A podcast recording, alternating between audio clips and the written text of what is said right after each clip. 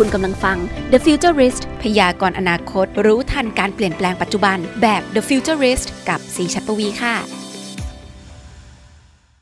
สวัสดีครับ กลับมาพบกันอีกแล้วนะครับ กับ The Futurist Podcast วันนี้อยู่กับผม พีพีรพัฒน์เชษฐวัฒน์ครับ สำหรับใครที่ใช้ Apple Watch นะครับคงจะรู้ดีแล้วว่าตอนนี้เนี่ย Apple Watch สามารถวัดคลื่นไฟฟ้าหัวใจ หรือว่าที่เรียกว่า ECG ได้แล้ว หลังจากที่ Apple เนี่ยได้เปิดตัวมาเมื่อประมาณปีที่แล้วมั้งครับ แต่ว่าในไทยเนี่ยสามารถใช้ได้เมื่อเดือนที่ผ่านมา ซึ่งก็คือเดือนมกราคมที่ผ่านมานั่นเองครับ แต่หลายๆ คนก็อดสงสัยไม่ได้ครับรวมถึงตัวผมด้วยนะครับว่า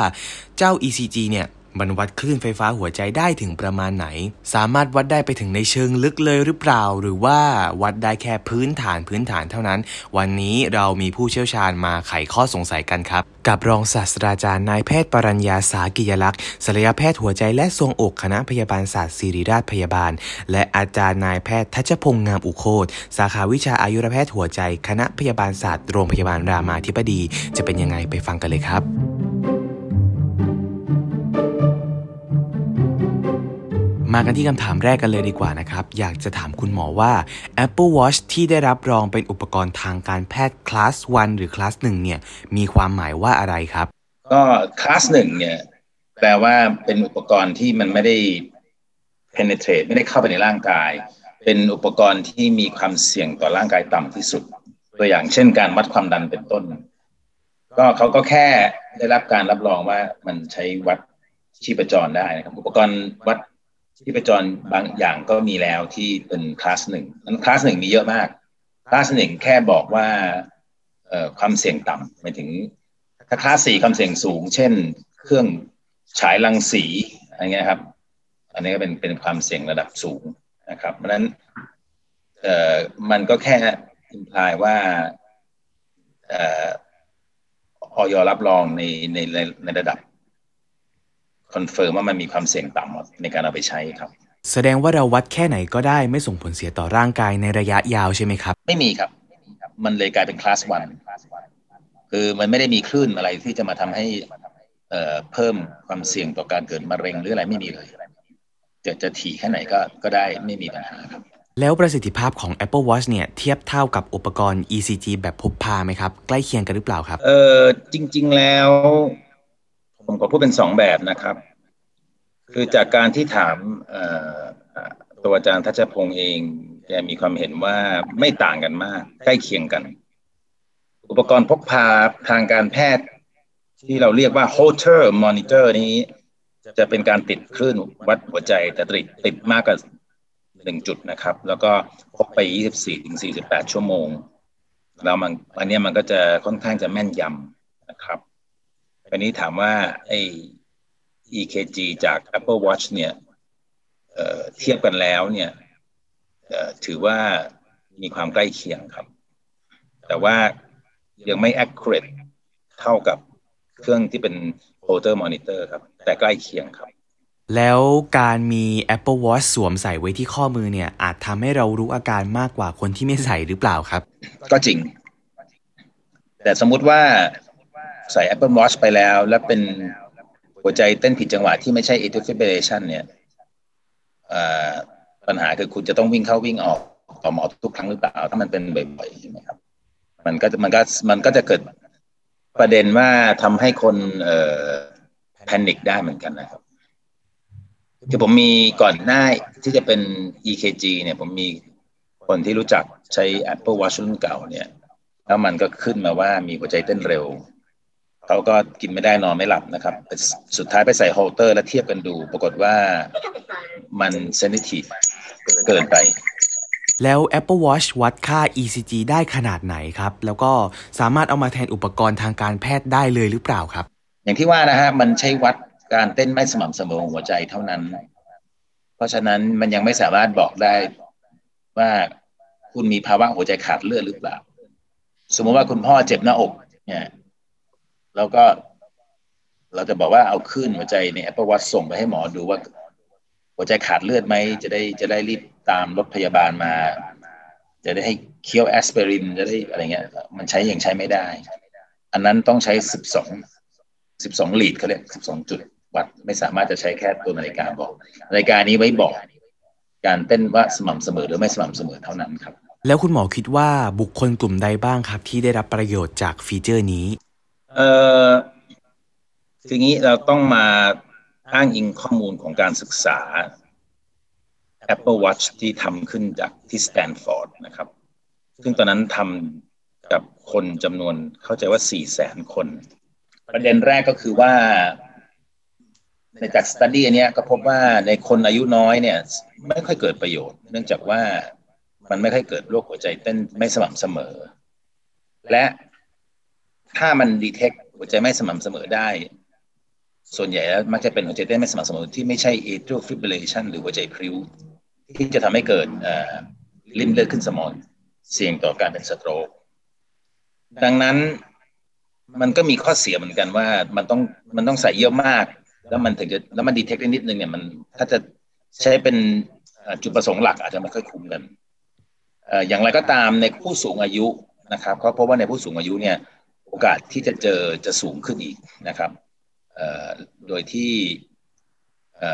ผู้สูงอายุก็จะเป็นกลุ่มประชากรที่เกิดเรื่องของหัวใจพริ้ว เพราะฉะนั้นในคนที่มีโรคประจำตัวที่เกี่ยวข้องกับการเต้นของหัวใจนะครับ ไม่ว่าจะเป็นโรคเบาหวานความดันโรคของเส้นเลือดตีบเนี่ยน่าจะมีประโยชน์กว่าประชากรทั่วไป แล้วก็อีกแบบหนึ่งก็คือว่าในคนที่สูงอายุมากๆ เนี่ย การใส่เนี่ย แล้วถ้ามันดีเทค เราก็ไปตรวจละเอียด ถ้าเจอว่ามี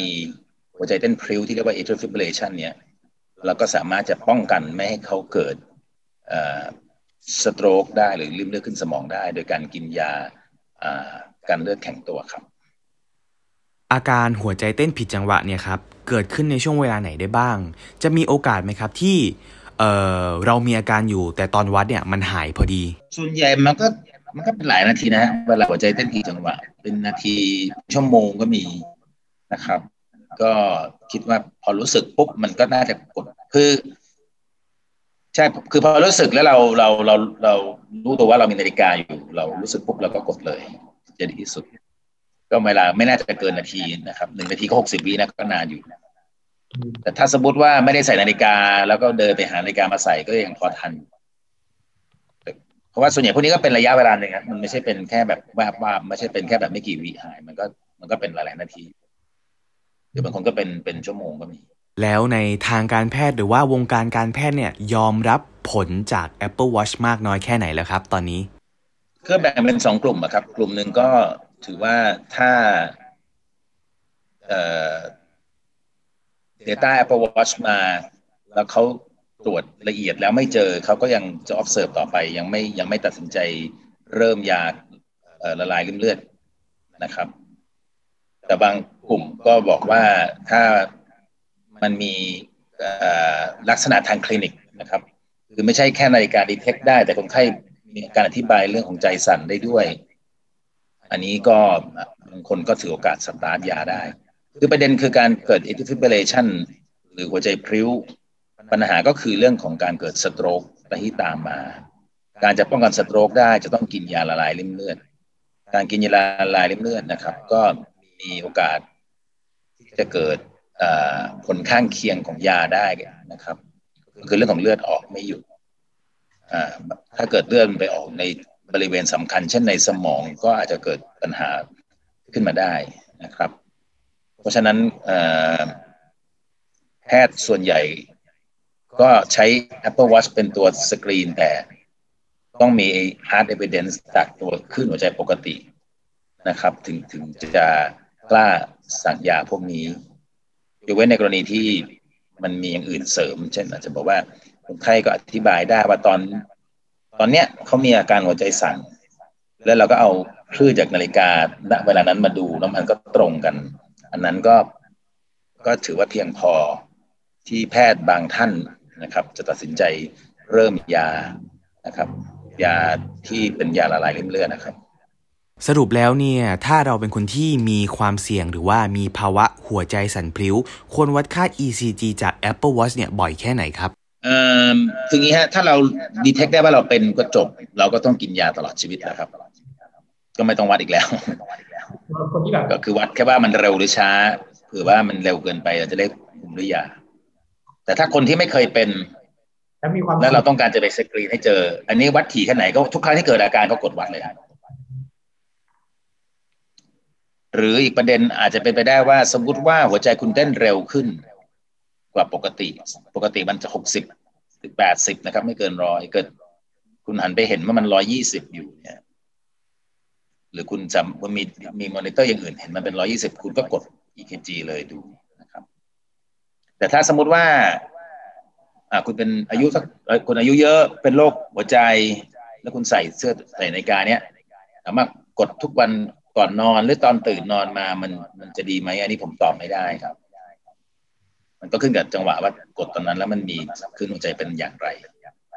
ข้อสุดท้ายนะครับ ขอหลุดจาก Apple Watch นิดนึง แต่ว่ายังอยู่ในเรื่องหัวใจอยู่นะครับคุณหมอ ผมสงสัยว่า iPhone 12 กับ MagSafe เนี่ยมีผลเสียต่อคนที่ใช้เครื่องช่วยกระตุ้นไฟฟ้าหัวใจหรือเปล่าครับ เครื่อง pace maker เนี่ยหรือ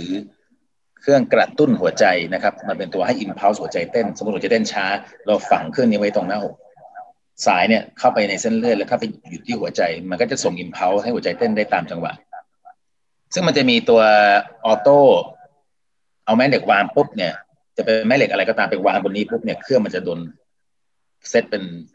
เอ่อตามตามหลักตามส่วนใหญ่จะเซตลงมาเหลือจังหวะที่ที่มันเซตอยู่ เป็นการใช้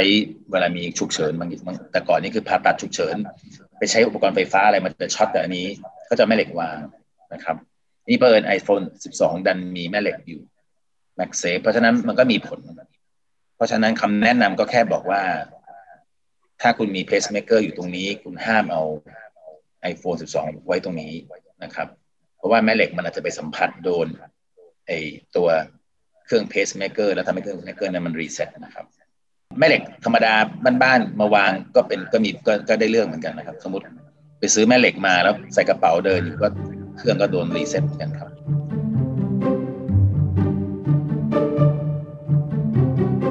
ครับ เรียกได้ว่าคลายข้อสงสัยแล้วก็ได้ความรู้ดีๆ เพียบเลยนะครับ คราวนี้เราก็ได้รู้แล้วนะครับว่า ECG เนี่ยมันมีประโยชน์ยังไงบ้าง ใครเหมาะกับฟีเจอร์นี้ของ Apple Watch บ้าง หรือว่าใครอยากจะลองดูว่าคลื่นไฟฟ้าหัวใจของเราเนี่ยมันเป็นยังไงบ้างก็ลองใช้ผ่าน Apple Watch ของ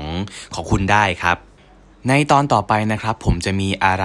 ล้ำๆมาเล่าให้ฟัง หรือว่ามีความรู้อะไรมาแชร์กันอีกก็ อย่าลืมติดตามใน The Futurist Podcast ตอนต่อไปนะครับ แล้วคุณสามารถฟังแบบสดๆได้นะครับ ที่วิทยุราชมงคล FM 89.5 MHz หรือว่าใครที่พลาดฟังแบบสดๆ ก็สามารถไปหาฟังย้อนหลังได้นะครับ ที่ c m e a Gain Podcast ใน Apple Podcast หรือว่า Spotify และ SoundCloud ครับ สำหรับวันนี้นะครับผมพีพีรพัฒน์เชษฐวัตรต้องขอลาไปก่อน แล้วเจอกันใหม่ใน The Futurist Podcast ตอนต่อไปนะครับ สวัสดีครับ และคุณสามารถกลับมาติดตามฟังพอดแคสต์ดีๆที่ช่วยพยากรณ์อนาคต รู้ทันการเปลี่ยนแปลงปัจจุบันแบบ The Futurist ให้ทะยานสู่โลกอนาคตได้อย่างก้าวหน้าและมั่นคงนะคะสำหรับวันนี้ สวัสดีค่ะ